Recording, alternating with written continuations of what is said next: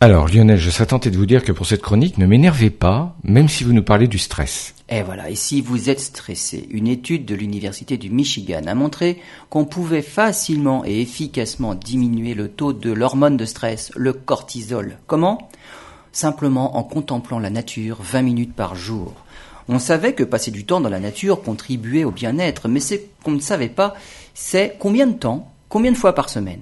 Une étude a porté sur 36 volontaires qui vivent en ville. Tout au long de l'étude, on a mesuré le taux de cortisol dans leur salive.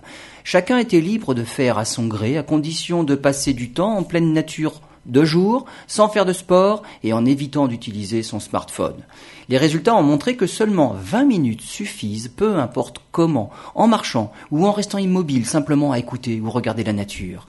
La durée la plus efficace se situe entre 20 et 30 minutes. Sur une durée plus longue, le cortisol diminue encore, mais moins rapidement. Voici donc une méthode peu coûteuse pour réduire son stress au quotidien.